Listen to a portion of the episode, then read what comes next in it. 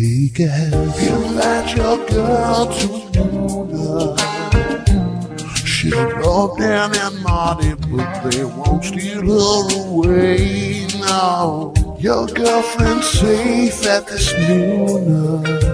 One guy's Asian, the other is gay. What I, what I don't like about the implication of that theme song is that because I'm Asian, that we I'm I'm less sexually threatening to to to, to a woman. Uh, that's just wrong.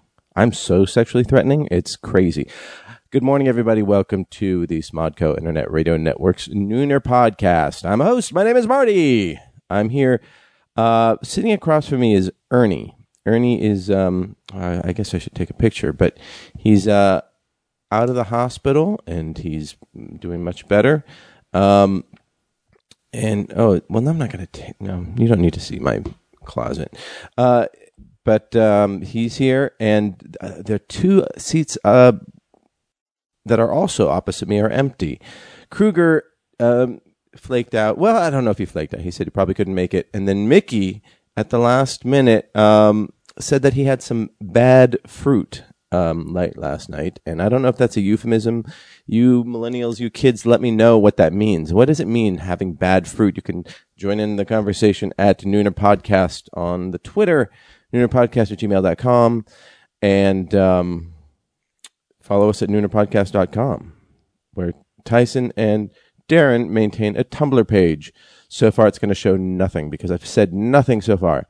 Um, I'll have the Twitter, I mean, not the Twitter, the, the Skype machine on. If people want to call in, that's Nooner Podcast um, on the Skype machine.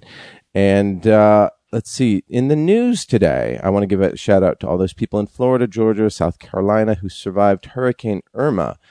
Uh, but unfortunately, you probably can't hear me because millions of you have no power. But huzzah, the, um, the damage was not as bad as predicted, and The um, the storm surge was not as severe, and uh, only eleven people died, which is pretty, or that so far that they know of, uh, which is pretty miraculous. And I think there's uh, a lot that needs to be said about emergency planning. So um, congrats to uh, all that, the people who were involved in that. So um, it could have been a lot worse. Just ask the people of Bangladesh who lost over a thousand people with the uh, recent monsoon flooding.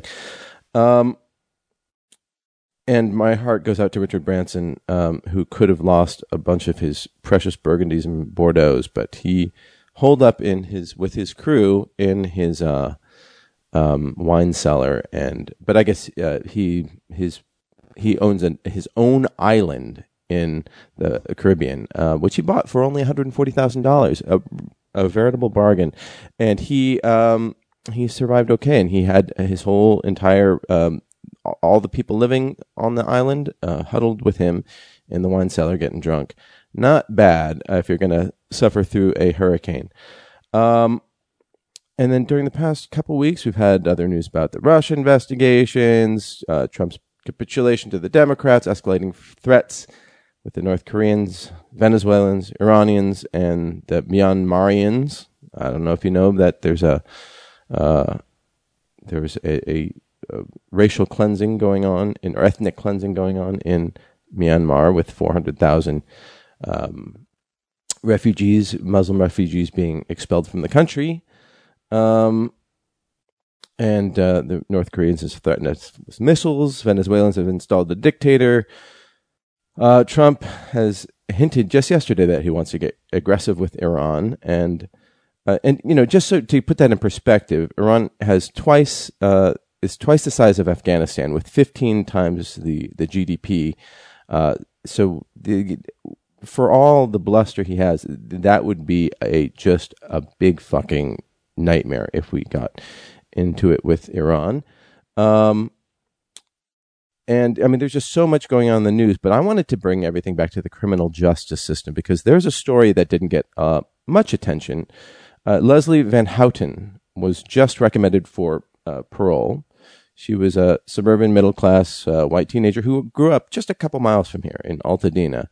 Um, And as a teenager, she took a bunch of drugs and hooked up with this fellow named um, Charles Manson. And she was uh, involved at the age of nineteen in a murder of um, two, let's see, uh, it was a couple. And um, they were stabbed to death. The, the Gary Hinman um, and his, uh, shoot, or I, no, wait, hold on. I'm sorry. No, it's the La, the, the La Biancas. Um, they were a couple. And, um, oh shit! I I am so ill prepared today. It's it's just pathetic. But anyhow, point being, she was um, held down pillows over their faces while the other parts of Charles Manson's cult. For those of you who don't know, he was a somewhat of a cult leader. Never actually uh, killed people, but still uh, instructed people, his followers, to kill people, including Roman Polanski's wife Sharon Tate while she was eight months pregnant. Um, but. Leslie Van Houten was one, one of the higher ups, and she uh, in this cult, and then she held down um, these people with a, a pillow over their faces while they were stabbed to death, and she was sentenced to life in prison. And um, now she's at the ripe age of uh, I think sixty-eight or something, and she uh, was up for parole, and she was just um, granted parole, but she could still uh, be didn't be. kept in prison if the governor so chooses, which happened the first time she was up for parole. So m- my question is, uh, oh, and by every um, measure, they, she's a model prisoner. She has helped other prisoners while uh, she's been uh, incarcerated, and she's uh, educated herself and has become good friends with John Waters, of all people. Uh, now, I, my question is, when do people, um, when have they paid their debt to society? And is that, um, is however many years she's been in prison, forty-something years, is that, uh, is that enough? Um, especially if she has, by all other mention, uh, by all measures, is a model member of society. Uh, Of course, what she did is horrible, and it's uh, and she participated in a murder, and there's no denying that. But does um, does keeping her in prison stop her from doing it again, or does it uh, hinder other people from doing it? Uh, for instance, in other countries, they don't have such um, such harsh penalties. In in Norway, the maximum penalty under Norwegian law was twenty-one years, uh, but most, um, even for murder, and most people serve fourteen years if they are rec- receive the maximum penalty. Uh, so you, you, there was a Viggo Kristensen who raped and murdered somebody um, and was sentenced to um, twenty-one years. And um, but then they did change that law. Uh, they did put... Um, they did change the law when that that guy uh, killed all those people. Um, the uh, see, if I had somebody here to look up stuff, or better yet, had I prepared, I would uh, I would not be fumbling around for words. Point being, they're they're fine. Their their society is fine with, okay, you know, the, you committed the worst crime, you are sentenced to twenty-one years in prison. Uh, that doesn't mean I, I th- imagine that they have um, mental health laws that, that prevent putting insane people on the street, which is totally different. And I think that that uh, having uh, imprisoning people who are just a threat to society because they're mentally ill is different from putting someone in prison because you're punishing them for a a willful act. And when we When we depend on this one system to administer justice, inevitably injustices happen, and then we feel like, oh, this system is flawed.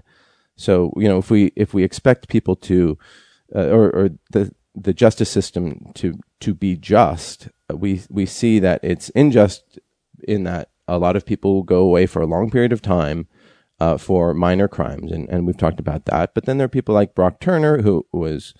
Uh, who raped someone. He was the, the um, uh, let's see, when was this? Um, Jesus. Oh, he was the Stanford swimmer who, who uh, raped somebody out outside of a party and then ended up uh, getting six months in prison. You know, he was a he was a, a, a Olympic level swimmer who was at a very uh, fancy university, rich parents, and uh, he that's all he had to do was just six months in prison, which is pretty outrageous. And then there are people like um, Dan. Oh, Vince Neil is a great example.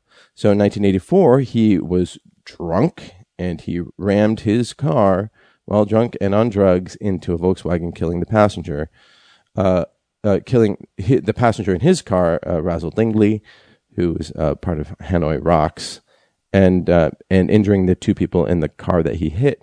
He spent fifteen days in prison or in jail for um, vehicular manslaughter.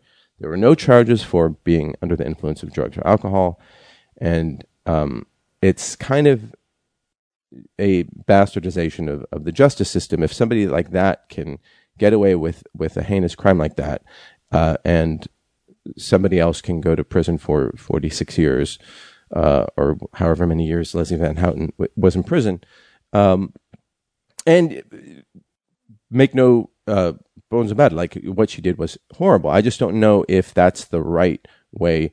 Uh, tweet in, let me know what you think. If that, if you think that this is a um, that is a, a, a just that we have a just system, or whether we put too much stock in the prison system to for to administer justice, whether we should become a more forgiving people. Uh, and then also, I think that a lot of uh, a lot of people who go through these crimes, they they suffer, and um, having, you know, if they go through prison.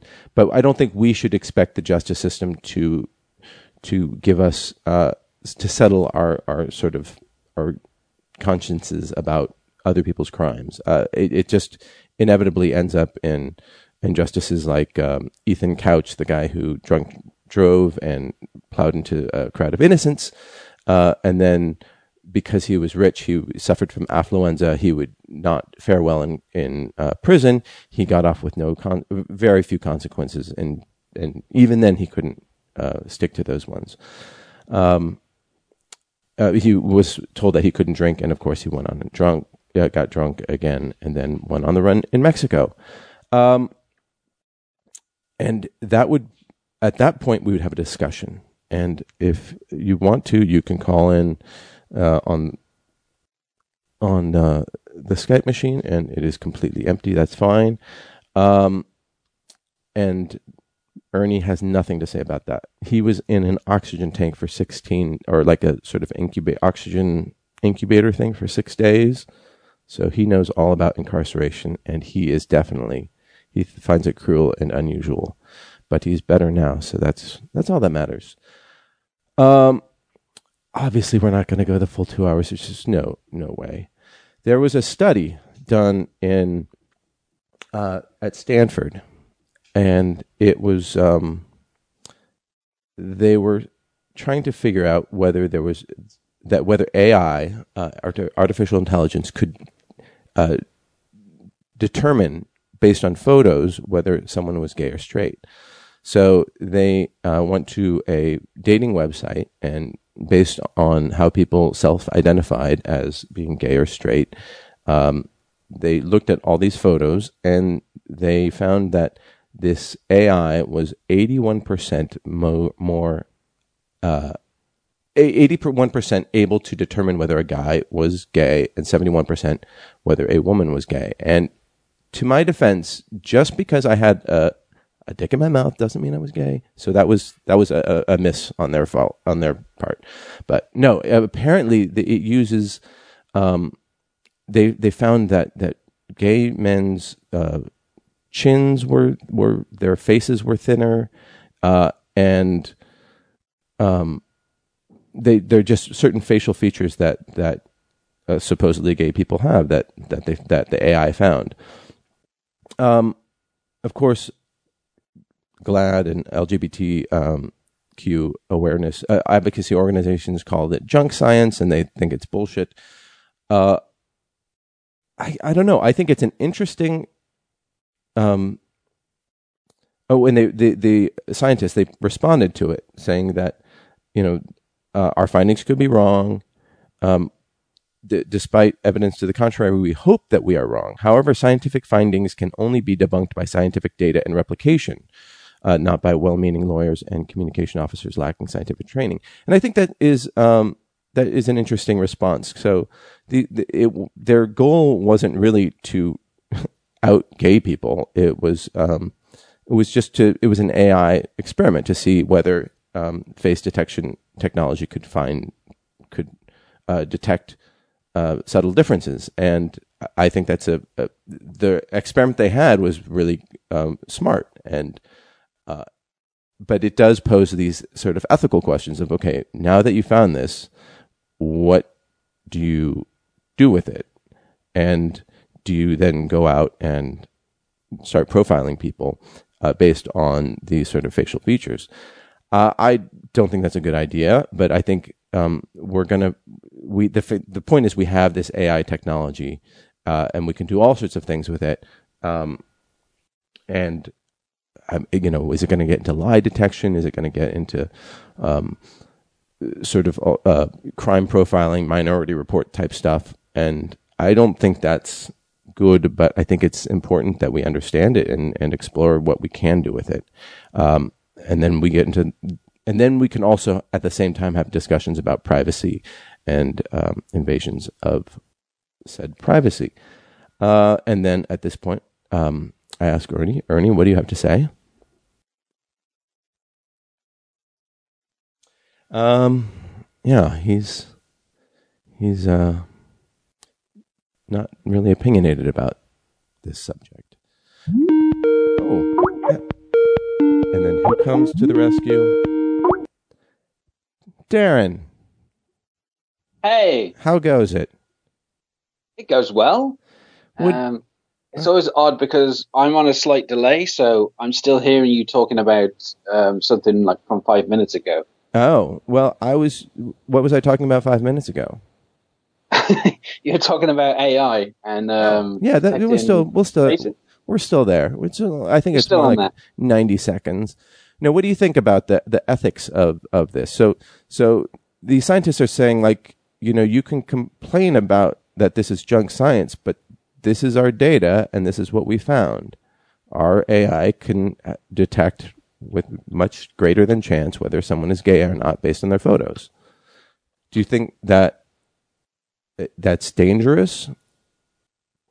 I mean, I, to me, it just feels like kind of like phrenology all over again, doesn't it? I mean... Well, but phrenology has been debunked. So phrenology is a study of bumps on the head, and they would say, oh, well, if you have a bump right here, that means that, you, uh, that you're a, a sociopath, and if you have a bump here, you've got a great libido.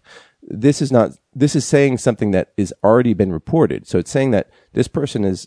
on this dating site as straight or gay, and the A I is saying, okay, I'm looking at your photo and you're you're gay, you're not. And with a startling uh, degree of accuracy. So I think that is a that is a, a study worth worthy of, I mean, if the statistics are robust, then that's better than phrenology. Yeah.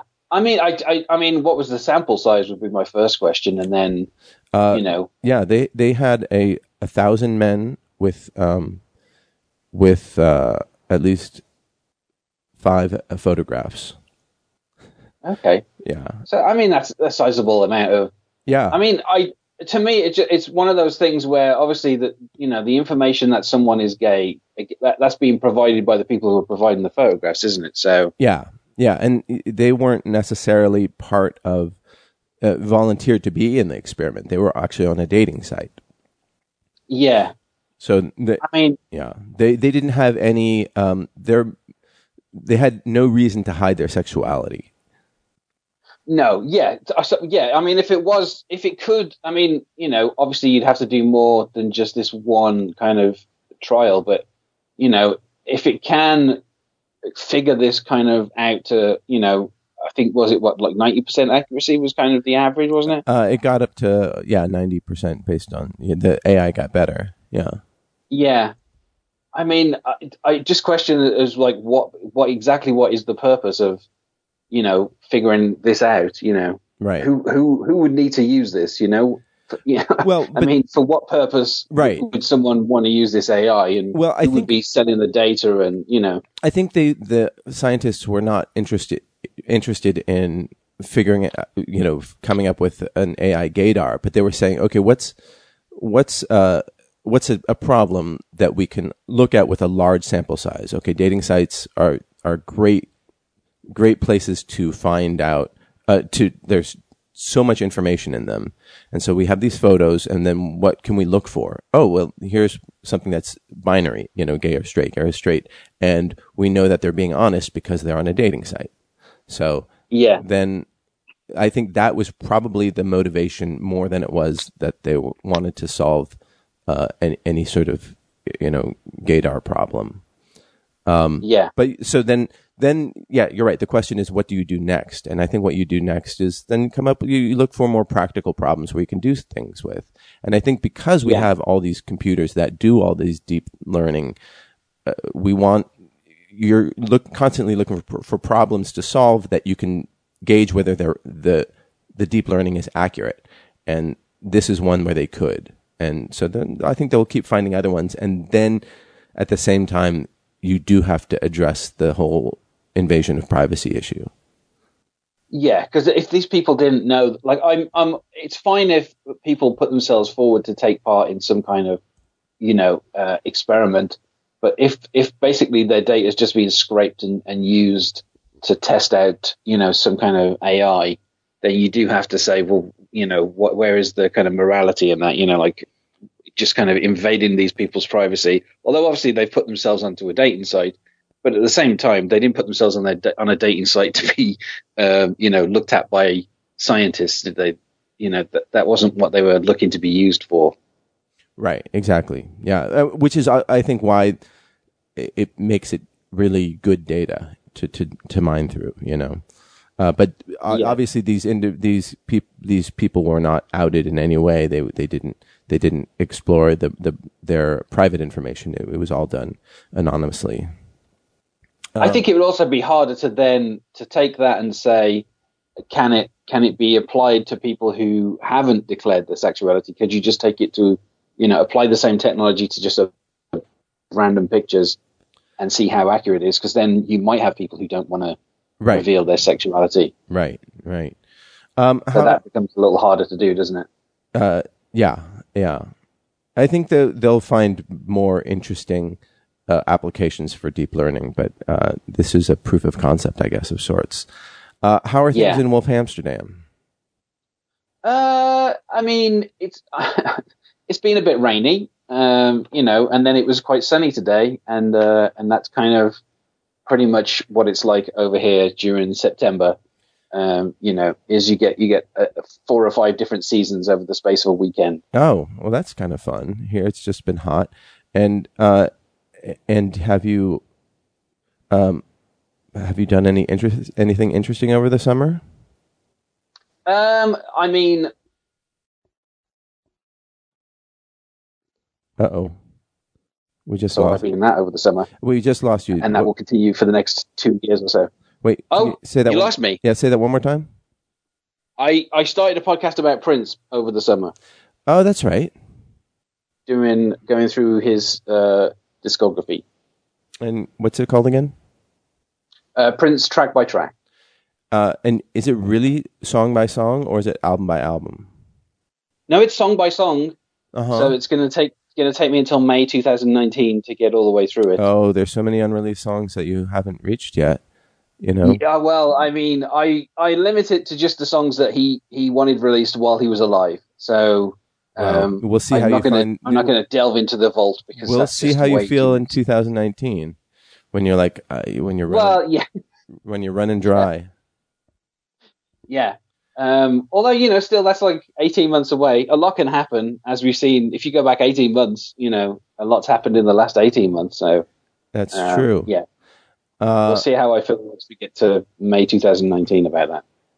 So you, uh, we were talking about Louis C K the last episode and what a, uh, how creepy he is and how he has to answer for uh, some of the accusations that have been uh, leveled against him. You remember that? Yeah, I do. Yes. Yeah. Do you have an opinion about that?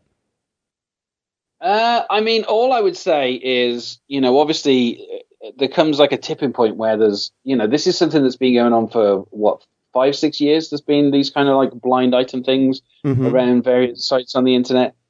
And, you know, only recently have people kind of explicitly named him.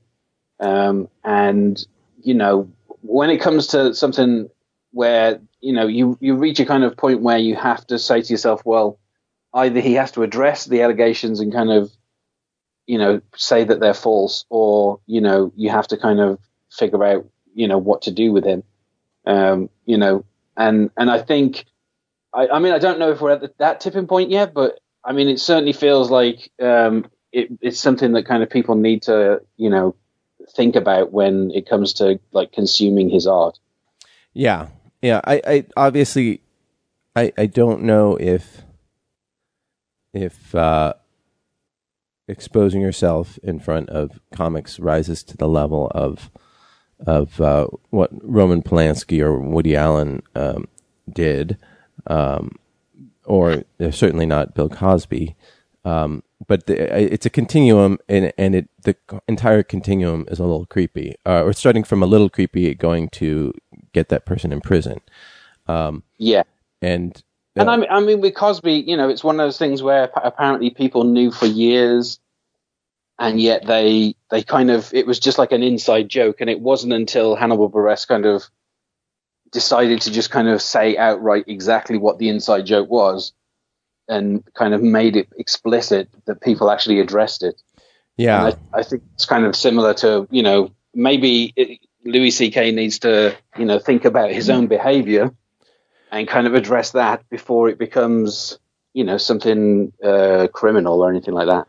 Well, this past week uh, at the Toronto International Film Festival, Louis C K Uh, released a, or he premiered his latest movie called I Love You, Daddy, which was shot in black and white on thirty-five millimeter film, uh, which is rare in these, this day and age. Uh, it's very sort of old school cinema stuff. Um, and it, uh, it was shot in New York. He shot it basically in secret. Nobody really knew about this movie until, um, until it premiered. And it, uh, it, it, is about a T V writer played by Louis C K who um, whose teenage daughter, played by um, Chloe Grace Moretz, um, is being, she's seventeen in the movie, she's being seduced by John Malkovich, who is playing a Woody Allen-like director who uh, is unabashedly known to seduce teenage women uh, throughout his adult life. Um, yeah. And so the movie is about how Louis uh, Louis C K's character sort of comes to grips with this and, and deals with it as a parent, and um, and apparently, you know, it's a, it's it's a very polarizing movie. Some people find it just abhorrent, um, and that he's uh, that he's sort of rolling like sort of Im- he's not addressing the, the creepiness of it, the, the goal the the basic whole uh, theme of the story is that we're all creeps in some degree, to some degree. Uh, yeah, I and, think that's something he said publicly anyway about, like, right. You know, if you if you don't have some kind of, you know, odd thoughts, then you're not a normal person, uh, or okay, something that, like that's, that. Yeah, paraphrasing. Yeah, no, that that's exactly true. I, I, um, I think that, uh, yeah. So at one point. Um, Pamela Adlon, um, oh wait, no. Uh, well, one character in the movie finally says in the movie, everybody's a pervert. And that's fine. And and obviously everybody has different turn-ons and, and weird um, picadillos. But it's how you those things manifest themselves. And if yeah. you want to role play with your wife and be like, I want to trap you in a room and, and masturbate in front of you. And, and she's like, okay, that sounds like fun, or not my thing, but I'm willing to put it up, put up with it because I love you and I trust you. It's another yeah. thing if it's like, okay, no, it has to be real. I have to trap young comics in a room and masturbate in front of them. Then your perversion goes into like, you're invading other people. You're, you're, you know, you're spoiling other people's high. And then yeah. you are, you have to, that's what I think Tignataro was saying. You have to address that. You, you can have whatever perversion yeah. you want, but you have to address what you did to other people. And when these people are saying that we were victimized by your perversion, then, you know, that's what people, ha- that's what I think needs to be addressed. And I don't know if this movie does this. I haven't seen it. Obviously, I'm not in Toronto, but um, I, I am curious about it. You know, it's, it's been um, compared to, to Woody Allen's Manhattan, which was done in, also done in black and white in what, seventy-nine or something like that, uh, where, yeah. where Woody Allen seduces Mariel Hemingway and she's a nineteen year old in that. So there's all sorts of, um, there, I, and it's so funny because at that time, nobody really said it was, well, I don't know. I, I don't remember that, but I don't remember people think fondly back on that movie, you know, as creepy as it is. Like, it's creepy, like a forty something year old guy trying to seduce a nineteen year old girl. Um, I think in the film he's meant to only be forty. I'm sorry? So in the in the in Manhattan, I think Woody Allen's character is only meant to be forty. That's forty. He, sh- he shaved a few years off his age too. forty something. That's that's a the something can be zero. That's fine. Um yeah, I I um I don't. I, I'm curious to see how, like the, the some people have found this like really uh, a very sharp movie that that sort of expo like challenges people to to uh, look inside and, and judge their own uh, perversions before judging others, and that's a that's a valid point. But I think, um, and he he's right. I think that's that's a fun thing to explore. But his if your perversions encroach on other people's, like, you know, personal bubble, then then that needs to be addressed. Um, yeah, I mean, I, I, I mean, obviously, I I feel like you should be able to do whatever you feel is good to you, but just don't make that harm anybody else. And right, exactly, you know, exactly, yeah. Respect. You stick to that. Generally, you're okay. Yeah, yeah, exactly, yeah. So, I mean, yeah, you can play with poo all you want, and. Uh, Ray Charles, so long as you're not imprisoning people, or not Ray Charles, shoot, uh, John, uh, shoot, that, that's the most racist thing I've said. Um, Chuck Berry, uh, God, yeah. I'm a terrible person, uh, but don't imprison people. um, and yeah, just play it, play with it on your own, you know, on your own time. Um, yeah, I guess. I mean, or let people know there are cameras where there shouldn't be cameras. Right. Yeah, exactly. Yeah. Yeah. Be upfront. Uh, The problem. I mean, I was going to say, speaking of, you know, people's kind of peccadillos, um, I didn't know if you were ever going to discuss uh, Ted Cruz's. Um, oh, uh, yeah. So you want to tell people what happened last night? yeah. Uh, Ted Cruz apparently liked a, a tweet from a, a, a pornographic Twitter. Um, and then this morning he blamed it on um, a, some some staffing problems. A staffing issue. Yeah. Yeah. Uh, I mean, they're yeah. so, so, yeah, that's, it's really funny. So, yeah, there was a, a, a clip that was posted, a two minute clip for, um, I forget what the site was. Um, oh, reality. I, I think sexual posts. yes, but, but it was for a Reality Kings video. And, yeah. And yeah. So, like, at least he didn't do the, uh, the, uh, what's the guy's name? Um, Uh, Anthony Weiner thing and say that his Twitter was hijacked, because if you were to hijack uh, Ted Cruz's um, Twitter, like the last thing you want to do is, or the the if the best you could come up with is I'm gonna like a porn thing, that's pretty weak yeah. sauce. Um, well, especially because to find out what someone has liked, you really have to. It's not something that's like right up front on the feed or anything. You really have to go dig in to find people's likes. So yeah. it, it would be really kind of like, I don't, I don't know, just kind of low key to kind of be like, I've hacked into Ted Cruz's Twitter. I'm going to like this one post. And that's just, yeah, it's like, it's like the most kind of like low key villainous hacker kind of, I mean, you know, Johnny Lee Miller would do better than that. Yeah, absolutely. Uh, the so obviously, well, I, I don't know. Who knows? He he might be telling the truth. Maybe somebody ha- was logged into his Twitter. Uh, a staffer was logged into the Twitter, but uh, Craig Mazin, uh, who's a screenwriter and uh, director, I don't know what he's he's done. I could look it up. Oh no, he did, he, the, he Hangover. did the superhero movie, and um, he did uh, Identity Thief. Um, oh, okay, he, and and he, he wrote um, Hangover um, Part Two and Part Three. Yeah, uh, yeah. Um, so they were f- roommates in freshman year of uh, at Princeton, and and yeah. Mazin has been very public about how much he hates uh, Ted Cruz and called him an asshole. Um, in twenty twelve, and now he's been posting uh, the past couple days. He said, um, wait, what did he say? He said, uh, well, now now people, now imagine Ted Cruz is doing this, you know, jacking off to mediocre porn, four feet below you in a bottom bunk bed. Yes, my misery very much appreciates your company. Uh, yeah. And yeah. It, it's, it's pretty funny. And, and I don't know. Ted Ted Cruz will be forgotten, I think. Uh, I, I don't think he'll he'll ascend beyond uh, that. But it is funny. It is funny, and it also goes to show you whether it was a staffer that's, you know, somebody who agrees with Ted Cruz's.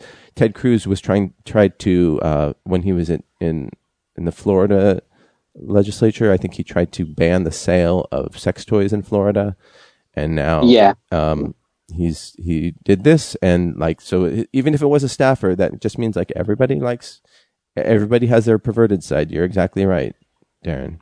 I mean, I think I think the I mean, you know, kind of knowing a little bit about how Twitter works and stuff, it's entirely possible, you know, for more than one person to be logged into a Twitter account. If you're on, you know, the Twitter app, you can have multiple accounts that you can log into. Sure. So, you know, I would I would easily believe, you know, that, that one of his staffers, you know, was was just going through, you know, the various posts on this one particular thing and, and you know, hit like by mistake. And, you know, I can I can it see that seems slightly more believable than someone hacked in and just liked this one um, post and then kind of removed it a couple of hours later. You know, um, I just I just just find it. It's just so.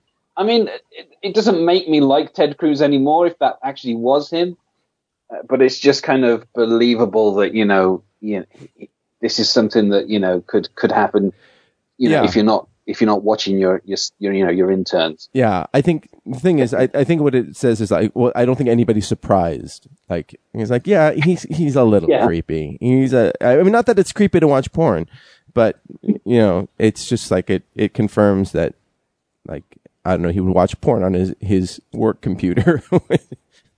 uh, yeah, so in t- two thousand seven, when he was a solicitor general, he tried to uh, ban the purchase of sex toys. Uh, that's crazy. Who gives a... Sh- Jesus. Uh, um, yeah. This weekend, I saw... Are, are you familiar with Hamilton? I'm familiar with Hamilton, yes. Have, have I you... think it has it finally reached the West End over here? I'm not sure. I think it might have. Oh, really? Yeah. Well, so the, the first touring company is in L A right now. So it's on Broadway in L A, and it's uh, making shitloads of money. Have you listened to the soundtrack? I haven't. No. Uh, um, it's very popular. Every every uh, junior high schooler and high schooler is. Knows all the words to all the songs, um, or every theater nerd, uh, teenager, and I know uh, a handful. Like my niece knows all, all every word back and forth, backwards and forwards, every song.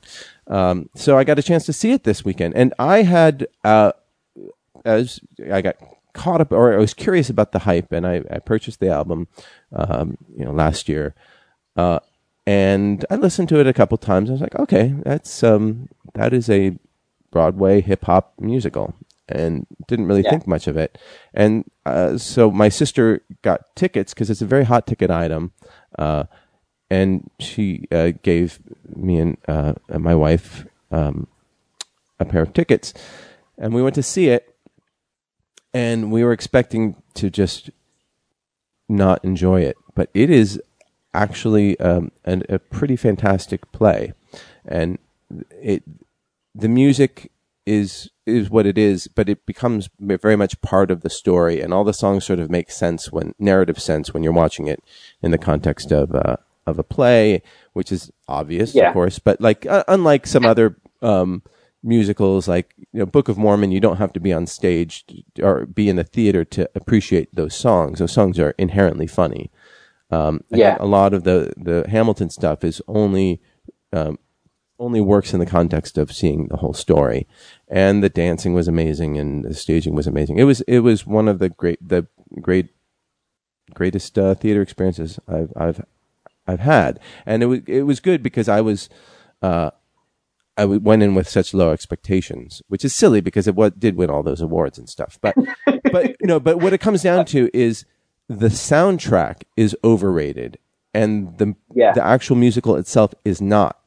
And I, I so I don't understand all these kids listening to it. And like even my niece, who knows the soundtrack, she's like, "Oh, now I understand these songs better because I've seen the story." You know, I had heard it's one that kind of works better on stage rather than just listening to the songs, which is why I hadn't listened to the songs. Although obviously anyone who has seen it, you know, obviously loves it kind of, you know, quite a lot. Yeah, um, but I mean, it's not getting over here until the sixth of December. So, um, oh, there you go. And yeah, so you know, it's taken a while to get over here. Um, yeah, but uh, yeah, um, but I, I, I can't remember if um, Lin-Manuel Miranda got the did he get the Genius Grant before he did this or after he did? We'll never know. I can't I can't remember which way around it was. I'm almost certain it was before because I'm sure I remember seeing him on Colbert. Um, talking about like after he got the grant and um, and then kind of talking about what he was going to do, and he, he didn't mention that he was going to do Hamilton, but that was one of the things that he kind of used some of the money to kind of, you know, fund himself while he was coming up with it. Right. Uh, yeah, and I mean he like it made me appreciate him um, more because like there's so many smart things that he did in the songs with the themes and and just the the all the the wording. It's it's a really smart uh, musical, and it and it can be hard to follow because everything's going by really quickly. But a lot of things are sort of reiterated and and done musically so that you don't necessarily need to hear every single word. Um, but yeah. boy, just really really awesome. And and you know, I I mean, as somebody who's done plays, I don't. love going to plays. Um, so that's why I never invited people to see me in plays. Uh, yeah, that's you're not you're not a fan of live theater. Uh, just a participant. Yeah. An unwilling participant. It's fun to do. It's kind of like im- well, see, I'm going to get into trouble for this, but like improv comedy, if some like there's the joke. It's like the last thing you want to hear from a friend is come see my improv show. Uh, and It it's true, and like, and so I, I yeah, I, you don't. If anyone asks, if anyone says that to you, you should just go yes and. Ah, uh, I see what you did, and I, I give you a gold star. Um, are you um, a Radiohead fan? Uh, yes. Um, I mean. I think the la- I, I remember buying um, Kid A and uh, what was the other one? Amnesiac. I remember buying both of those when they like came out, uh-huh. um, like on the day of release. Um, and I, I love uh, I love uh, OK Computer. They did that like performance at like uh, Glastonbury in like ninety-seven, which was kind of amazing. Yeah. Um, well, if if you liked OK Computer, there was a there was a song that was recorded around there. Um, Uh, during that session, uh, the OK Computer sessions, uh, called Lift, and um, it uh, was unreleased, and then it finally got released as part of the OK Computer uh, twentieth anniversary release. Um, oh, yeah, the OK Not OK, I can't remember yeah, how, it was just like a load of... That's OK Not OK, yeah. That's yeah, exactly what it is. Together. Yeah, and then just this morning they released a very fun video for, for that movie, uh, for that song. So uh, feel free to tune out from this podcast and go watch that video on the YouTube. it, you will you will enjoy it. Uh, I mean, they're not they're not trying to drown Tom York again or set him on fire? Um, uh, no, it's no. just it's literally him in a lift, which us Americans call an escalator. No, uh, we call an elevator. An elevator. Yes, uh, I know that. Oh, oh, look at you. Um, yeah. So this summer was the worst, uh, worst box office in uh, summer box office in since like twenty twelve or something like that. Um, did you see all the summer movies? I saw a lot of summer movies. Um, I, I the most recent films that I saw, I actually did a double bill last Friday and saw The Dark Tower followed by It. Oh, um, look at you, Stephen Kinging it. I know. And The Dark Tower was like the most nothing of a film I've ever seen in my life. That's a bummer. Um, there's like literally nothing going on in that film. um, and it was quite fun. Apart from, um, I, I guess there's like a general... Because, I mean, over here, it was rated fifteen, which means anyone fifteen and over can see it. And so what happens is you tend to get a lot of like sixteen-year-olds and seventeen-year-olds in those ah, type of films. Right.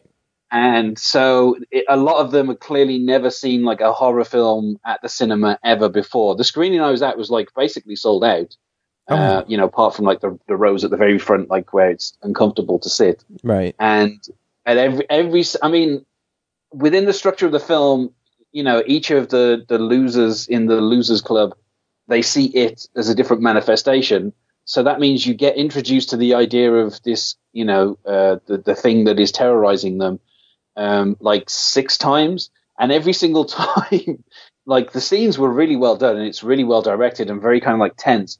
But it just meant that the entire kind of audience of sixteen and seventeen year olds were like overreacting to these kind of scares. And every, like, it got to the point where even if it, like a red balloon just appeared on screen, they were all kind of like getting very tense, and, right? And um, yeah, and it becomes it becomes a type of uh, like a, a game of sorts. Yeah, I, I, I, I say this: if you are going to see it, if anyone is going to see it, I would recommend trying to see like a sold-out screening because yeah. I think that did add something to it. It, it like, is had the most attention of everyone. Right, yeah. right, and and that's why it, it broke box office records this weekend. I think it, it is becomes like an event, and they actually in Hollywood they built a haunted house. Like right on Hollywood and Vine, that for people to tour that, you know, had a uh, someone with a red balloon or just a red balloon hanging out in front. And it was it was just creepy to look at. And people were lined up around the block to get to see it.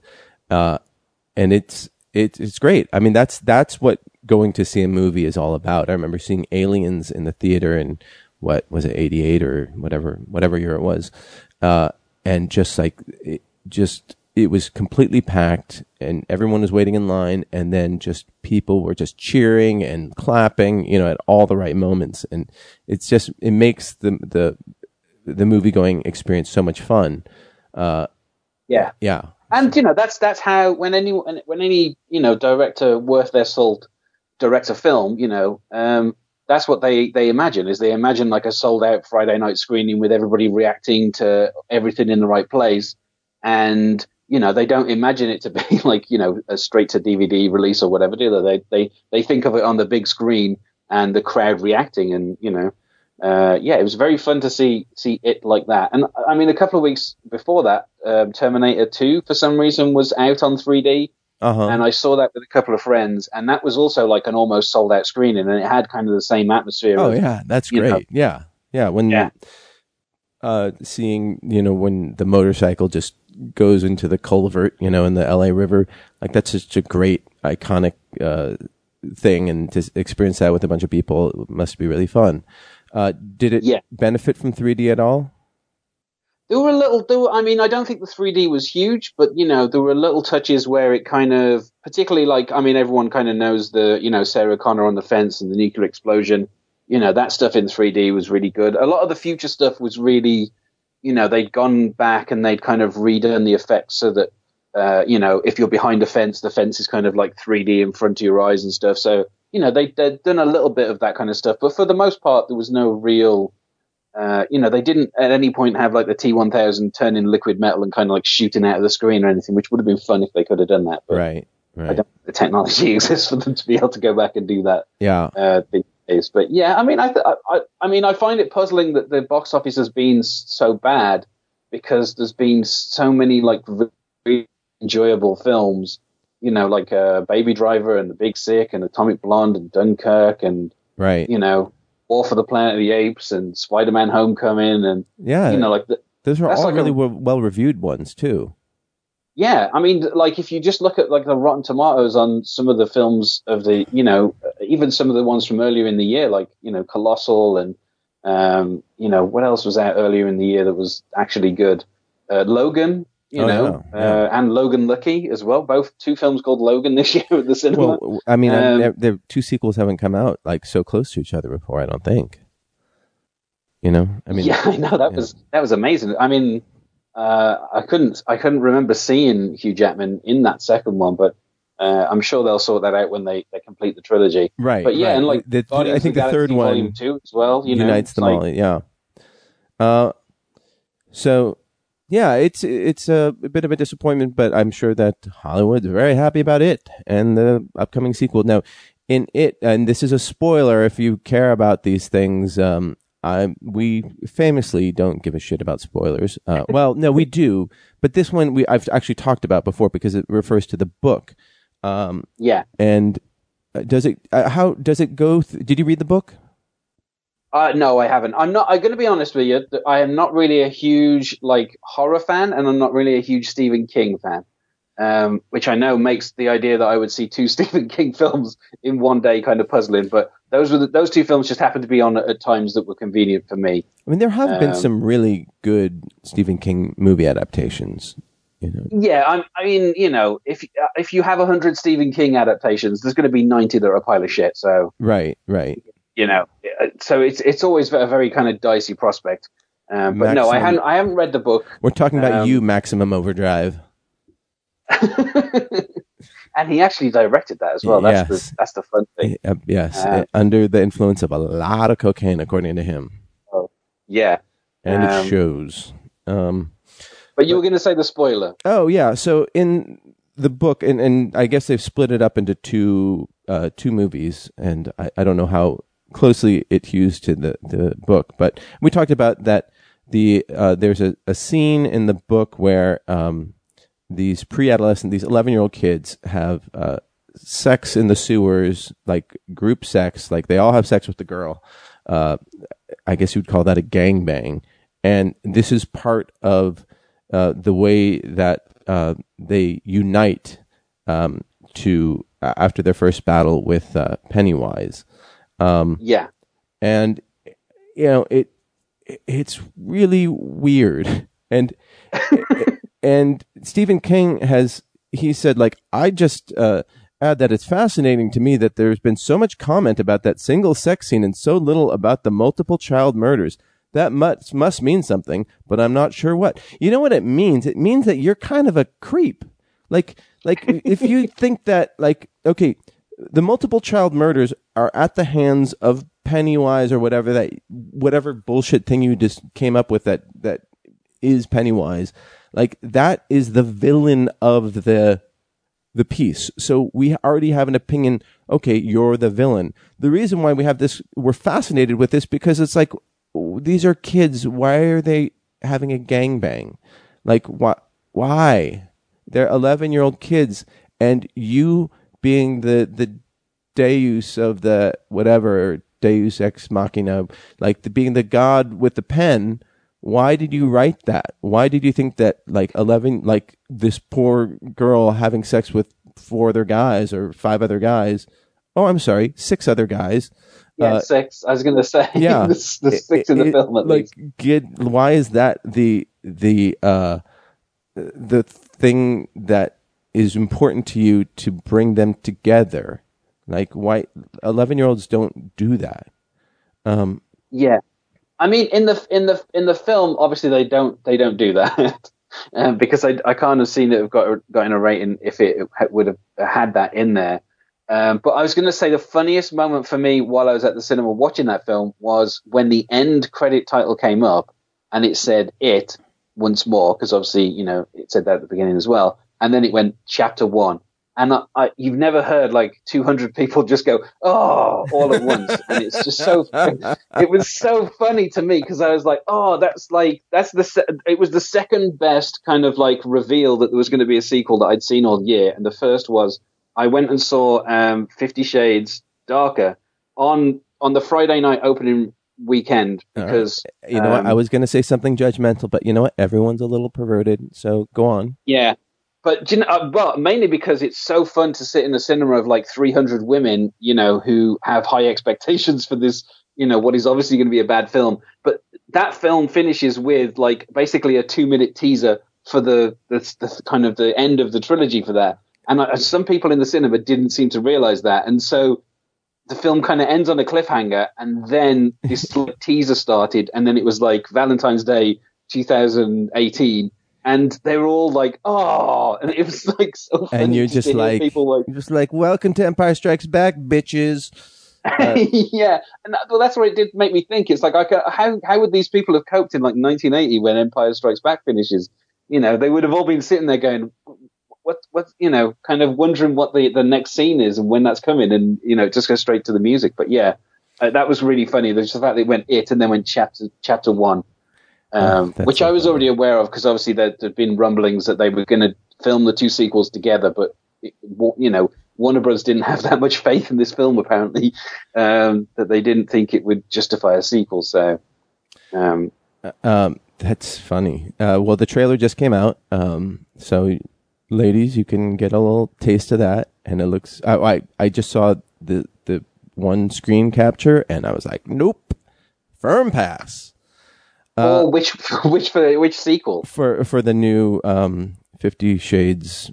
Oh, Fifty Shades Freed. Yeah, um, exactly.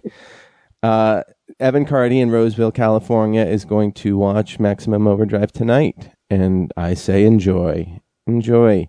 It's based on an old Stephen King short story, which is, you know, it's a short story, so you're like, all right, that's that. I, a bunch of people trapped by trucks, cool, but um, for a whole movie, it, it it don't it don't work. But uh, you got Yardley Smith in there, uh, who we all know as Lisa Simpson. So that, yeah, who that, doesn't love Yardley Smith? Yeah. And also she was uh, wasn't she one of the co-workers on Herman's Head? Uh, she was, she was. Yeah, um, I was going to say she was one of the voices, but she wasn't. Uh, she, yeah, she worked in the office, I think. Yeah, and then. Yeah. Nobody knows what Herman's Head is. Jesus Christ. Um, even when The Simpsons made a joke about it like twenty years ago, uh, it was an obscure joke. Yeah, but then uh, then you what, what's what's the, the Disney one? Um, the Disney Inside movie? Out. Inside Out. Yeah, basically before Inside Out there was Herman's Head. Uh, and you've got Emilio Estevez, little Emilio Estevez, who's got to be like five foot four if he's a, a mile. Um He's in that movie. I've always liked him, but he's not been in the. He's directed some some clunkers as well. Um, I always wondered why he never took the Sheen name. Why he kind of stayed as an Estevez. I'm not. I don't know what the choice was behind that, but it always struck me as just like an odd choice for him to be like, "I'm I'm going to stay as Emilio." I think that's the winning name. Um, Wait, um, Emilio? Like he should have been Fred Estevez? Well, I think Emilio oh. Sheen sounds weird. Charlie Sheen sounds uh, correct. Charlie Estevez sounds weird. So, well, his name's Carlos Estevez, isn't it? So, what, his birth name?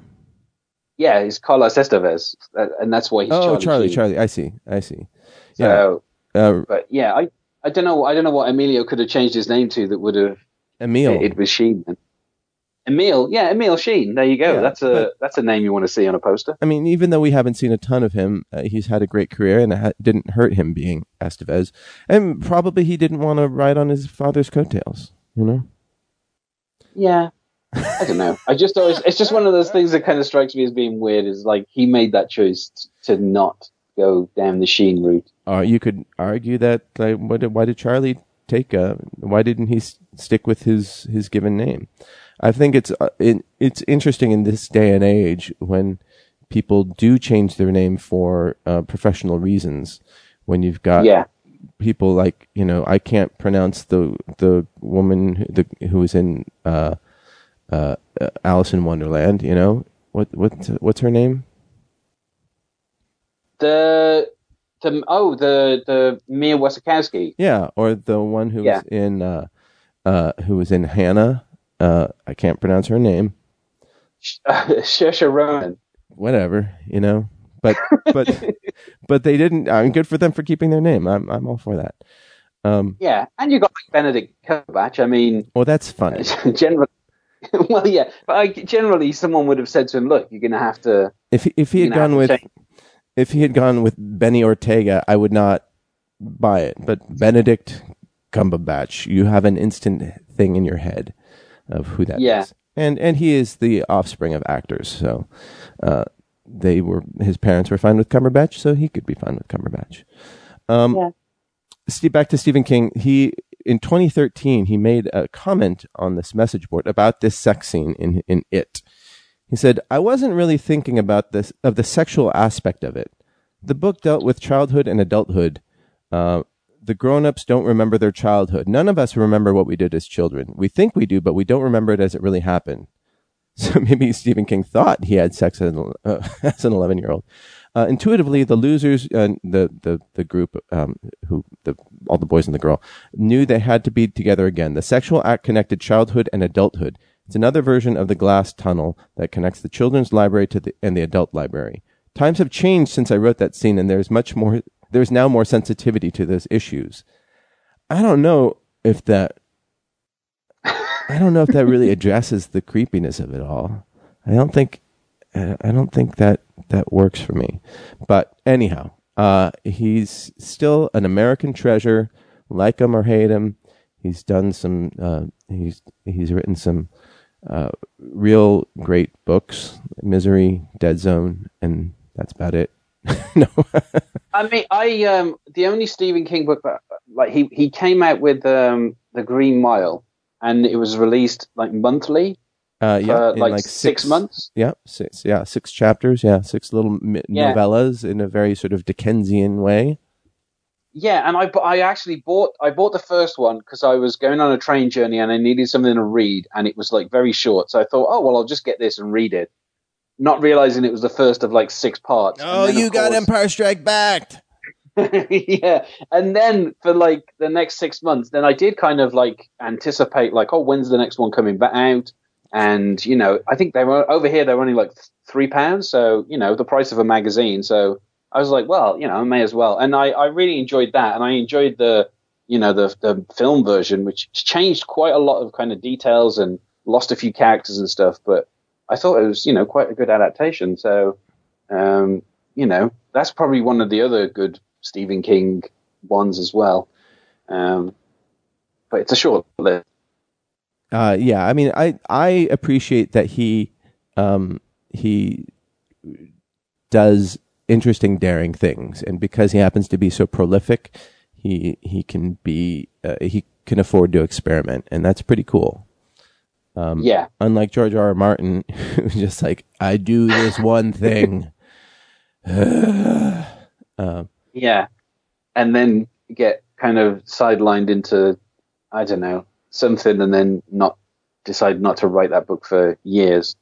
Um, there's actually a very funny joke in Logan Lucky about, I don't know what the name of the ne- the book that should have come out a couple of years ago is.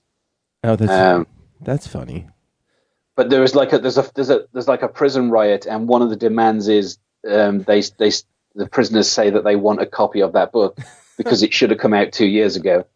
And the warden has to keep saying to them, it, it hasn't come out.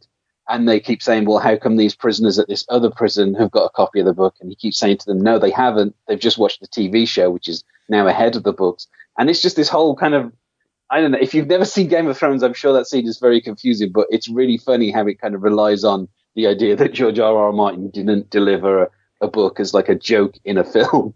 Um, right. But yeah, it's better delivered than I just done, but. Oh, no, that's funny. I like that. Uh, like a really funny gag because you're like, yeah, it kind of it, it's it's like it's like a reference, but it doesn't rely on, you know, like if, if you if you don't get it, there's still a bit of kind of comedy in the way that the prisoners are negotiating with this governor and stuff. Um, but yeah, that was that was quite fun uh, in that film. Um, are you? Oh, so you, you've heard about the whole Michigas with uh, Trevor Trevorrow, um, Trevorrow. Tr- Tr- Trevorrow. Whatever. I can't. uh, so he was the director of Star Wars Episode nine, and he was recently fired. Uh, apparently, what rumors did you hear of why he was fired? That basically he thought he was unfireable was kind of what it boiled down to. That on Jurassic World, he'd been brought in by um, Steven Spielberg himself, so he was kind of untouchable on that film, and that led him to think that he could do that on on Star Wars. And uh, Kathleen Kennedy apparently doesn't tolerate the same kind of things that they do over at Universal. Aha. Uh-huh. Uh, do, do you have opinions about um, Jurassic World? Uh, I mean, I'm not a fan of the franchise, but obviously that film was like a huge, like it was like a juggernaut a couple of summers back. People seem to forget that, that it was breaking basically every single record. Yeah. And uh, I, I went and saw it, and I was just like, I don't, I don't. I mean, you know, you have the, the dinosaur fight at the end's quite fun, but before that, you're like, I don't. This is just seems like, um, you know, much in the in the classic kind of Itchy and Scratchy and Poochie. You're always like, when are we going to get to the fireworks factory? And it just kind of, you know, by the time you actually get there, you're like, eh, this was a little more disappointing than I was expecting. You know, if you can't make a gigantic dinosaur fighting another gigantic dinosaur fun, uh, then I think you've kind of like lost something. Yeah. Uh, I, I, you know, I don't remember any of the fight scenes in that movie. I don't remember much about the movie. I remember there's a lot of running around. And there's Chris Pratt in a vest. Um, and there's some... Riding a bike. Yeah. Some, yeah. Some sort of running and next there's to a him. Plastic bubble. But like, I do remember the dinosaur fights from King Kong, which I thought were great. Um, but, you know, it's a long movie and not a perfect movie. But I certainly remember King Kong a lot more than I remember Jurassic World. Uh, and Colin Trevorrow is a... He is this, like, crazy... anomaly, and this we talked about this uh, the, the sort of inherent sexism uh, that went into putting a director who made a, a movie for that you know that was under a million dollars that grossed four million dollars, and then based on that, that one movie is given uh, Jurassic World, um, which you know was a couple hundred million dollars or one hundred fifty million dollars, and. Uh, and it did end up making a lot of money, but meanwhile, Patty Jenkins, after making her movie, which made a lot more money than than Safety Not Guaranteed, Colin Trevorrow's movie, uh, like it took her directing a shitload of T V and you know working her ass off to get the opportunity to do um, to do Wonder Woman, and uh, and now and they didn't even sign her to a they did, when they signed her up for Wonder Woman, they didn't sign her to a multi-film. Right, because contract. They were doing her a favor, like, like yeah. you know. And I just, I you know, just got released on video recently, so I got it again, and I watched it, and like, it is really well directed. Like the fight scenes, like you know, the movie is what it is, and I enjoyed it, and, and there's a lot of good stuff in there, but the the, the action scenes are spectacular in that movie. Um, do, uh, do, do, do you agree? Wonder Woman, this is yeah, Wonder Woman, yeah, yeah. Uh, I mean, I, I, I liked it, but not as much as I think other people liked it. And I, you know, I thought some of the stuff. I mean, Gal Gadot obviously, you know, was great in the Fast and Furiouses. So, um, you know, I was always going to like her. Uh, but to me, some of the kind of plot stuff felt like it oh, just yeah. kind of came out of nowhere, and you were just like, you know. But yeah, I, I think that, that when she runs through No Man's Land and goes into the village, and then, you know, they take down the sniper, and, the, you know, that sequence is really good. But right, right. I think you have to go through a lot to get to that point. But I'm, so, and it but feels we, a bit of a slog to me. But from a director's standpoint, we you remember, like, the opening scene in Paradise Island and whatever they call it. Uh, yeah. The, that action scene and then the No Man's Land scene, those are just, like... Those are very visually, like, well directed. I don't remember anything about... Uh, Jurassic World being as um, as memorable, and uh, sure enough, Colin Trevorrow he directed a, a movie. Uh, oh wait, was he? Oh, I'm totally yeah. So, what did didn't he direct another movie? The uh, oh, it was the Book of Henry, right? Book of Henry. Yeah, yeah. He did Book of Henry in which between, which got it panned, and it just looks un- unwatchable. Um, Oh no, it's, yeah, yeah. I, I'm I'm mixing up my movies, but it did get panned. Um, um, yeah, and I, it I was ten million, and it only made four million, so you know it lost money. And it gave yeah. uh, Kathleen Kennedy some leverage to get rid of Colin Trevorrow. Uh, yeah, I guess. Um, and um, funnily enough, it had um, the the lead. Oh, uh, wait, wait. Oh, hold on just a second. Um. Experiencing technical difficulties, I think. Lead kid in it as well. Jacob Tremblay was the star of that. Are you there? No, no, but in Book of Henry, right? The star is is the the kid who's also the star in It as well. Who plays Bill in It? Oh, okay. Oh, Jacob Tremblay's in Book of Henry. Oh, but he's, but he's not, not. He's not Henry. He's a, uh, you, so you saw Book of Henry. No, I just know how to Google stuff really quickly. He was also the kid. He was also the kid in Saint Vincent and Midnight Special, both of which I've seen as well. That's why I kind of remembered this kid because um, uh-huh. he's really good in it. Because you know, uh, essentially, he's he's the kid who at the very beginning loses his brother, and so he kind of has to carry the kind of emotional weight of of the film for kind of most of the runtime. So. Um, Oh. But yeah, he's he's really good. But yeah, I guess Booker Henry was kind of the excuse that they needed to to, to kind of get rid of Trevor. Oh uh, well, I mean that's I, I do I probably well everyone's entitled to failure, of course, but uh, it, it's a bummer that he got fired. Uh, nobody likes that. Um, but he uh, is he was replaced. Um, by J J Abrams. So J J Abrams is coming back for episode um, episode nine. And yeah. that I'm okay with that. I mean, they also replaced the, the directors on the Han Solo film as well. Sure, so sure. With Kathleen, Kathleen Kennedy's got, you know, billions of dollars of, you know, this, this one section of the Disney empire at her fingertips. And obviously she, you know, needs to kind of make the decisions to make sure that it doesn't go off the rails at any point. You know, something that, you know, in the eighties you end up with, I don't know, Caravan of Courage and, you know, so, so she's, I guess she's trying to stop this from turning into Caravan of Courage or whatever. What's Caravan of Courage?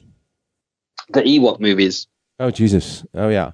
No, I think, I, yeah, like I, I, the whole, um, the whole Disney world and uh, and the Star Wars world is all about controlling your brand, and I think that it's important to um, to protect it.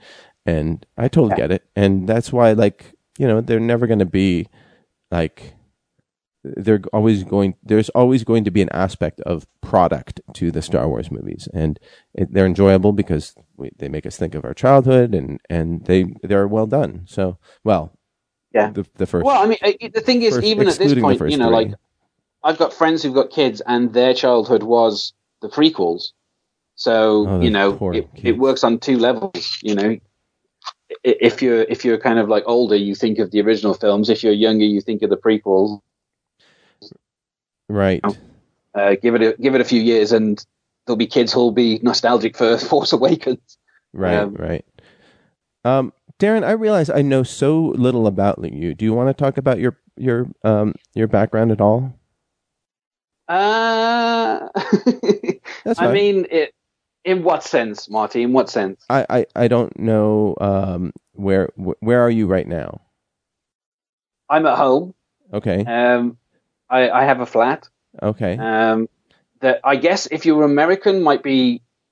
I, I mean, if I say The Projects, that sounds weird, but it's um, it's it's council housing essentially. Okay. So it's owned by my council, and I, I rent this flat from them. Okay. Um, and uh, and you have your podcast, and how do you spend the rest of your time? Uh, I mean, I go to the cinema quite a lot. I mean, all the films that I mentioned earlier, I saw all those at the cinema this summer. So, uh-huh. um, you know, um, and uh, you know, I, I keep up to date with uh, various pop culture things. I mean, I listen to quite a few podcasts, obviously. Yeah. Um.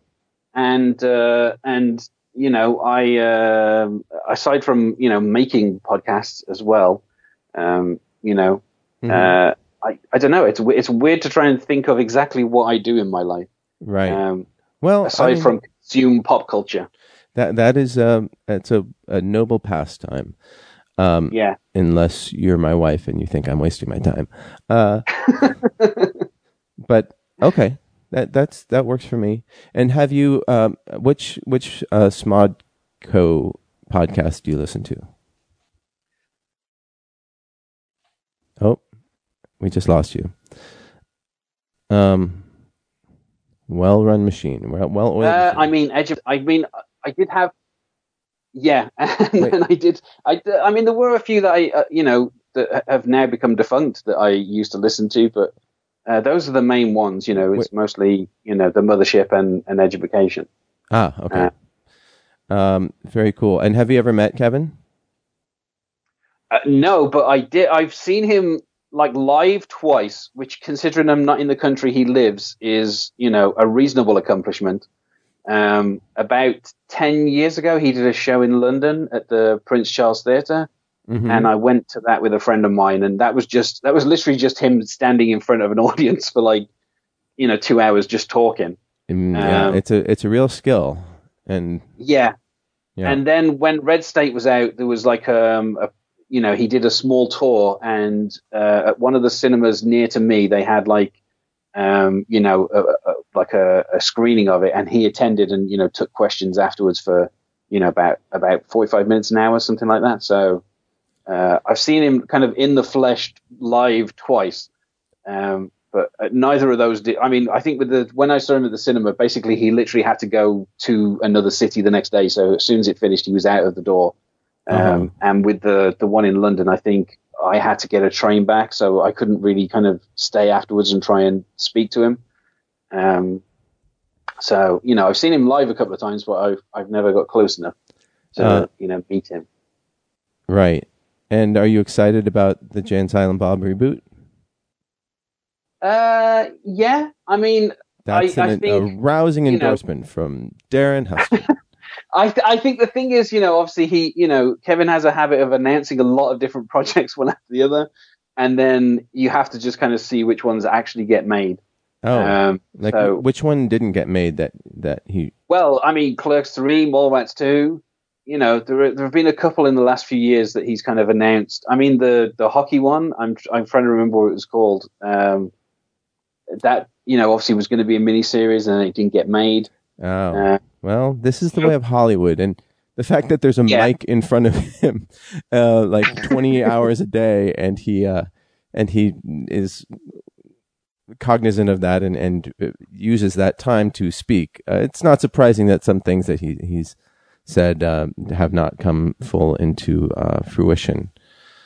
But, yeah. So I mean, you know, once I see more details of it, I mean, I saw, you know, like I, I said, I saw Red State, like you know, at the cinema.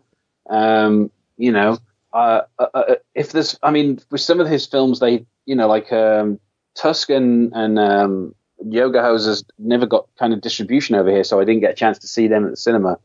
But I have you poor thing Tusk. I haven't seen Yoga Hoses yet.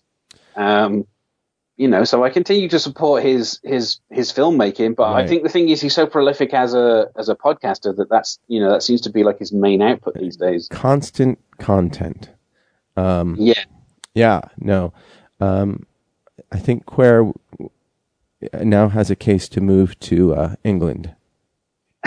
yeah, uh, uh, I guess. You know, I mean, I, I, I mean, I, I think the thing is, as soon as there's more details of what the, because you know, it, it, the, when it was announced, it sounded just like it was going to poke fun at all the reboots and remakes and stuff, and it's like, well, that's a fun idea, but you know, what is the rest of the film going to be? You know, I really enjoyed um, Jay and Silent Bob Strike Back whenever that was out, which was what, like almost sixteen years ago, something Jesus like that. Jesus Christ. Yeah. I was at the yeah, premiere so, for that.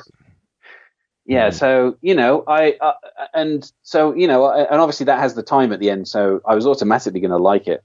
Um, and, you know, him trying to get the rights to some Prince songs, you know, obviously led to that great Prince story. Oh, so that's a, a fantastic story. Yeah.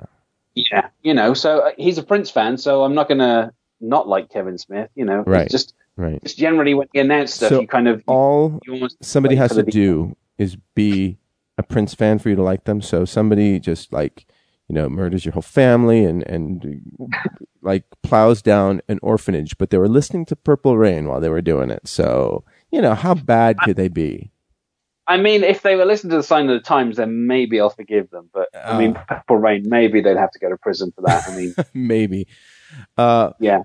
Well, Darren, I it's uh, didn't mean to pry into your personal life, but uh, I am curious because you are a, a very large part of this this uh, amazing uh, Nooner empire that we have going here. Um, me in front of two empty chairs. Uh, but we really one do... of one of those is for who is it that you leave a chair for? Oh, um, um, yeah, yeah. We're both like madly typing.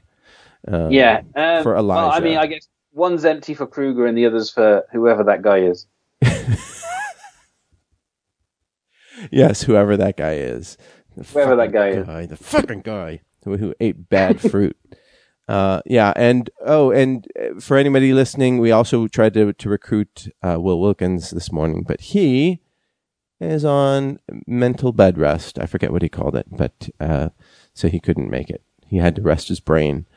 So uh, I hope you got a good rest, Will Wilkins. Um, and uh, Darren, uh, I think we're going to wrap up a little early, but uh, I will want, in addition to thanking uh, you for all your help all these years, uh, uh, want to thank you for jumping in and helping me out in this time of need. I was going to have a twenty-minute podcast, and here we had a lovely conversation about so many different things. Um And it's no nice. No problem. To- it saves me just kind of frantically tweeting them at you. I oh, can yeah. actually say them in person. Yeah. Uh, have you seen Dave Made a Maze yet? If And I'm saying that to you and to everybody listening. It's a challenge. You have to go see it, uh, or you can get it, download it. Probably hasn't come to England yet. No, there was. Um, I have. I mean, I've been a, obviously, you know, a fan of the Dave Made the Maze, uh, like uh, Facebook. Dave Made the Maze. Dave Made a Maze uh, Facebook page, like since. You know, it's kind of inception. And there was a thing on there about there being like a premiere in Manchester, I think, which um, due to the times, I'm just not able to get up there to see it. Uh-huh. Um, but, you know, as soon as it's available, I will definitely purchase it and uh, and watch it, um, you know, because obviously hearing, hearing Bill talk about it for the last, uh, I don't know, four, five, six, seven, eight years. Yeah. However long. Yeah, um, you that's know, how long I feel takes. Obligated to at least see the result. It, it is amazing, uh, and I've seen a, a lot of positive press for it. Everyone yeah. seems to love it. So, yeah, you know, yeah, I don't think you'll be disappointed. Um, yeah, so uh, it was really fun chatting with you. And um, are you looking forward to anything? What movie are you next looking forward to seeing? Um, I'm trying to think what's out this week because uh, you know, obviously, it has been kind of like uh, dominating everyone's thoughts. Um, and I'm sure there's some stuff out this Friday, and I'm frantically. I know what it, I can tell you what's coming out this weekend. Mother, uh, mother, yeah, mother. No, that's no, no, no. It's there's, mother. There's an exclamation point at the end, and I didn't hear you say it. You we may, you might be mentioning the uh, the Korean film by uh, uh, whatever Bong Joon-ho or whatever director Bong. Uh, which yeah. I don't know if you know the guy you're talking about. Yeah, that movie's awesome. That the yeah, other, I think I think I think there's just Mother and um, there's also uh, American Assassin, um, which has got um, what's his face out of Spider-Man, um, Michael Keaton is uh-huh. in that, and um, yeah, when I th- some, think about some, Michael Keaton, I'm like Spider-Man. No, he's Batman. It's, he's it's only, Beetlejuice. It's because it's like the second Michael Keaton film I'll be seeing this year, so that's why it's in my head. Ah, uh, okay. Well, we'll we'll talk about those and all sorts of other pop culture things. Um, oh shit! I didn't get to the mail sack. Do you want to sit? Do you, can you spare a couple minutes for the mail sack? Yeah, sure. I, you know, the thing is, Marty, you know, I always plan to spend two hours on Tumblr while this show is on, so, so I oh. have at least.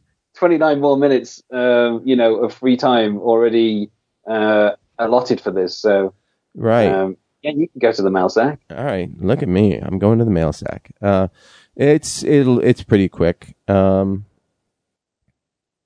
uh, let's see, uh, Bruce. Oh, so this is Bruce's. Um, Bruce's in Korea, South Korea, And he said, I just watched Dave Made a Maze and was very entertained. The opening credits are awesome and the casting is great. Bill said in interviews that movies of our childhood like Goonies and Labyrinth were an inspiration, and it has a nice balance of creepy and a lot of humor. Uh, it reminded me of Eternal Sunshine of the Spotless Minded Being John Malkovich with a fantasy horror element of Pan's Labyrinth, three of my favorite movies. Wow, that's high praise. The best portrayal is yeah. Mira uh, Kumbani's Annie, who is believable and sympathetic. My favorite part of the story is when they turn into paper Muppets. Oh, spoiler. Uh, but uh, most of all, the sets are very imaginative. And Peter W G says, you're welcome. Uh, as a stay-at-home dad, I don't get to the theater often. The last three movies I've seen on iTunes are Her, Before Midnight, and Dave Made a Maze. And um, all three are very much recommended. I think I'm the only one who likes Linklater's Before series more than Boyhood. Um... I, I don't know. I don't know. I feel like I feel like the Before series is fairly well reviewed. Yeah, um, yeah. I mean, Boyhood is, is, is so long, and, and I, I think they're they're both they're both good. They're all good. All four are good. Uh, Marty, I respectfully disagree with your assessment of acupuncture. It has helped my wife, my wife, uh, with a bad sprain, and me for a bad knee and T M J. Even our orthopedic uh, doctor recommended it as a supplemental treatment, not primary, which uh, with which I agree. Also, a friend in Taekwondo was in a tournament match and did a sidekick and was and that caught the uh, uh, that caught against the other guy's leg bone, and it sent the bottom half of my friend's leg swinging terribly past the point of straight leg. Uh, oof. Surgery was recommended. Uh, instead, he did acupuncture, and it was cured without surgery. Well, or else it healed itself. I mean, that that would be the alternate explanation of that. Uh, it's not yeah. for everyone, and everybody and the practitioner must be well trained. Um, I know the placebo effect might have played a role in some of these examples, but um, but also the results are what they are. That's true. All in all, I don't buy into homeopathic remedies at all, but I do recommend the needles and electricity in certain instances. Fair enough. Fair enough. But I, you know, I I'm somebody who, um, when it comes to medical um, issues, I, I buy into uh, double blind studies, and that's that's a very good way to evaluate something. And I've yet to be convinced uh, that acupuncture uh, w- would work for me. So, but to each their own. And I mean, I would say um, from a uh, from an English perspective, obviously we have the National Health Service, which does um, not fund homeopathy anymore. No, but also if someone was like, I got some acupuncture on the N H S, I would be like, that seems like a very big waste of money considering that, you know, people need drugs for cancer, you know, so yeah. Uh, uh, if yeah. you want to pay for it yourself, that's fine. But I mean, I feel like if you're going to have an N H S, then you fund things that are medically proven to work. And there are strict yeah. things that show that what works and doesn't. Uh, and then, but then that sort of politics that come into play. Uh, but maybe, maybe they're going by some studies that I haven't read. So I, I don't know the N H S system well enough, or frankly, I don't know acupuncture well enough. I just know what I've seen, and I've tried it, and it did not, uh, help me for my particular, um, mental ailment. Uh, and, uh, so maybe I should try it more. Um, Steve Owens of, uh, Texas, San Antonio, he says, Um, you asked why people protest a week or two ago. I think that people used to protest as a means to affect and effect change, to right social injustices. Now I think people protest so that they can be seen and uh, so that they can be seen and then also be seen as uh, enlightened. Um, it turns ridiculous very quickly these days. For instance, th- that Occupy Wall Street nonsense a few years ago where multimillionaires were having their drivers drop them off a block away so they could join the protest and be seen uh, as super pro- progressive. Uh, did you go to the protest is the new Will You Read My Screenplay? Um, Charlottesville was like fifty people or something being assholes, and even though it was the smallest of a percentage of subhuman dirtbags, all of a sudden we have a real big race problem in this country. Not just Charlottesville, but several groups of racist assbags have popped up so they can be famous. But it's still an infinitesimal amount of people. Uh, the same people who are quick to remind us that not all Muslims are terrorists and, and not all fill in the group are criminals or lazy or whatever are the same group that is consistently outraged by the overwhelming racism in this country. Uh, I did not vote for Orange McFucko for president, but I find it hard to believe that uh, McFucko was elected only because there's so many racists. Uh, yet there weren't enough racists to keep uh, President Obama, who I did vote for, from being elected, not once but twice. Uh, I just don't get how the math works.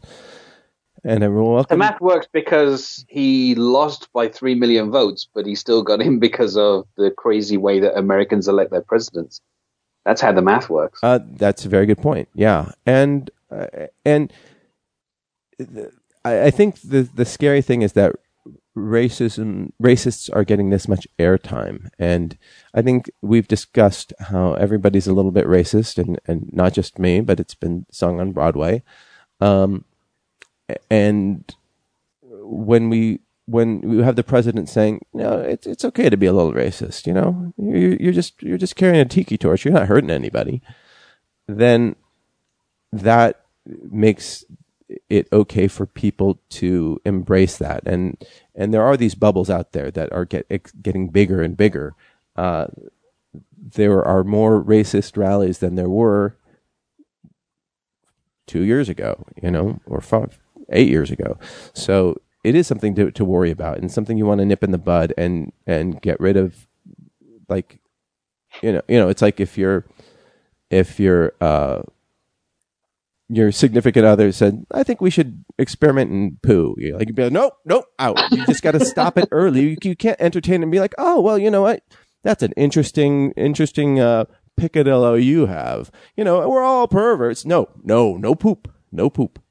Uh, and the same thing with racism. So I'm, yes. That, I mean, the, the upside has been that, you know, like the, you know, like a GoDaddy stopped hosting the Daily Stormer, and, you know, a bunch of those people who did march out in the open without hoods on lost their jobs, or, you know, lost their place in college. You know, like the, it was shown that there was a consequence to to being openly racist, which is, you know, you don't get to have your website hosted somewhere, exactly. And you don't get to have a job. Right. And, you know, you can be openly racist if you want, but there but are going to be consequences. Right. This is a consequence of you, the free speech that you're demanding.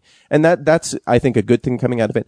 As as for protests being a, a trendy thing to do, I think that's always been the case. There, there are people who just get swept up in in everything. Everything becomes uh, sort of fashionable. Like, you know, back in the the Vietnam War era, I'm sure a lot of people were there because the the the cool people were protesting, and and it adds to the numbers. It gives a greater voice, so that's fine.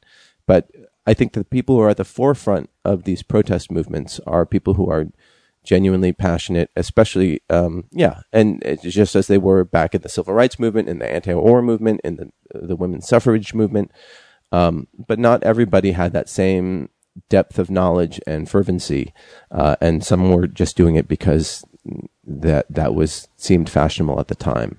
Uh, I think with the Occupy Wall Street movement, as fervent as those leaders were, in they just didn't have a strong goal in mind, uh, and I think fighting for the woman's right to vote or fighting to end a war is is very clear, um, and I, I think we're some of these protests are not well formed because it's like, you know, Trump as an asshole is not really the basis of a, a strong protest movement. Um, but I think I mean I think I think in terms of protests, you're right. You do need to have an end goal. You do need to have something that you're protesting in favor of, rather than protesting against, because that's that's how, you know, if you can promote that back change. Like a hundred years, yeah. If you go back like a hundred years, that, you know, there were so many people that I know who wouldn't have had the vote because, you know, they didn't own land, or they they weren't a man, or they weren't over the age of thirty-five, or and so each of those things only change because of uh, people protesting. You know, you don't you don't get people agreeing that everyone should be equal because, you know, they just suddenly wake up one day and go, oh, well, let's just change all the laws and make that happen. Right. You know, each each thing comes from a protest, and it's kind of incremental. But you're right. If you have nothing to if you have nothing to protest for, and you're just protesting against something, it's a lot harder to kind of persuade people of exactly what your goal is. Right. Right. And so it's it's interesting. Like a lot of these these protests are sort of harder harder to. Uh, they're they're more complex, you know. Fighting against big banks is not something like fighting for the right to vote. Like those are really complicated issues that require some education, uh, and so that I think is going to be harder. Um, and and some of these issues are more divisive, like single payer healthcare or or whatever universal healthcare, which is gaining steam. That there are a lot of arguments for and against, and it's not a simple human rights issue like end apartheid, you know. Um, so yeah. so we'll we'll see what happens, and I think you know it it's up to us as citizens to to be very informed and and interested in these things. Steve also goes on to say um, that his daughter bought him Ready Player One by Ernest Cline. And I really enjoyed it. So I reached out to the publisher if he would let me interview him for my podcast, Fascination Street, since he lives in Austin. And they ran it by his team, and they were going to politely decline. Uh, okay, a couple things there. Did you read Ready, Ready Player One?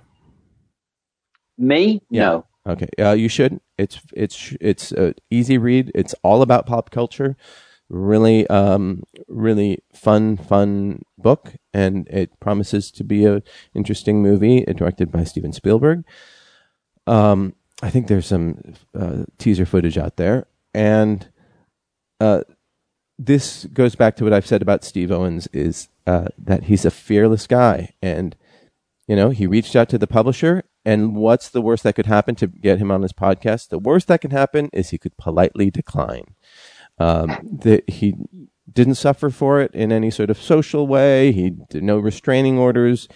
Uh, he just put it out there and got shot down. And I think that's how uh, we should all approach parts of our lives. You know, um, uh, that's how you find romance. That's how you you uh, you you get guests on your podcast. That's how you uh, advance your career. You take chances. And what's the worst that could happen?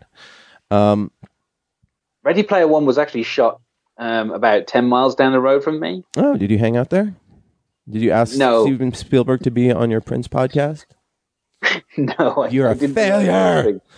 Oh. But when when I see the film, we'll probably be like, oh, that was shot near me. You know, so that's about as much as I can say. Ah, and then um, Steve goes on again. And he says, uh, remember how Harvey was coming for Texas and people were panicking as far as Austin?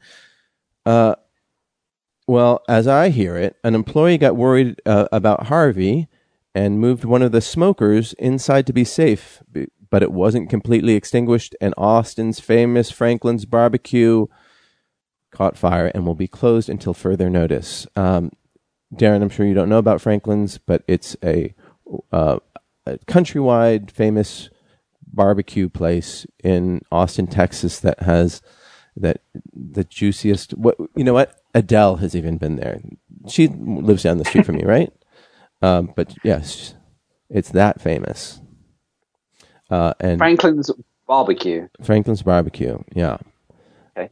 Yep. So uh, that's a tragedy, but thank goodness no one was hurt.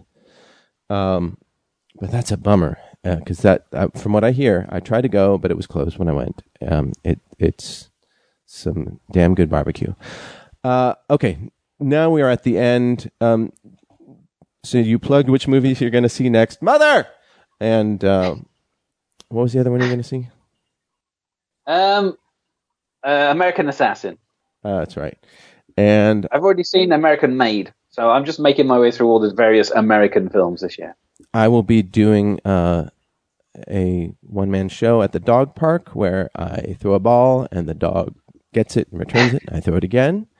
Uh, that is a free show that will be happening um, very soon. So please, anybody who wants to come watch that. It, it sounds boring. It sounds repetitive. And we'll leave it at that. Uh, so, Darren, thank you again. Uh, please, everybody, fill our sack. That's nooner podcast at gmail dot com.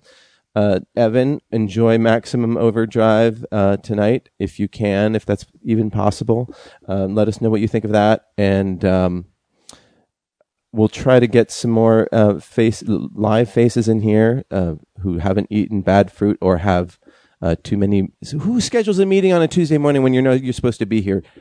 I'm talking to you, Steve Kruger. Uh, and uh, hope you recover well, Mickey and uh, Will Wilkins. And we will see you next Tuesday. Thanks, Darren. If that box, if that box, if that box, if that box, bop, bop, bop, bop, bop. if that pop, if that pop, if that pop, if that pop, pop, pop, pop, pop, pop, pop, pop, pop, hit that fuck, hit that, hit that fuck, hit that fuck, hit that, hit that fuck, hit that fuck, hit that, hit that fuck, hit that.